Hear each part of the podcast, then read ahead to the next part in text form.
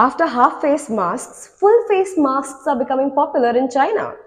China is heating up and Chinese are resorting to Gotta play it safe, huh? no face, no case. quite literally. Facekinis business is growing popular in China with temperatures hitting 35 degrees Celsius.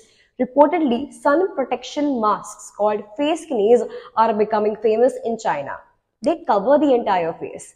They are made up of polyester and are light in weight. Along with this, sun-proof hats with built-in fans are becoming popular too.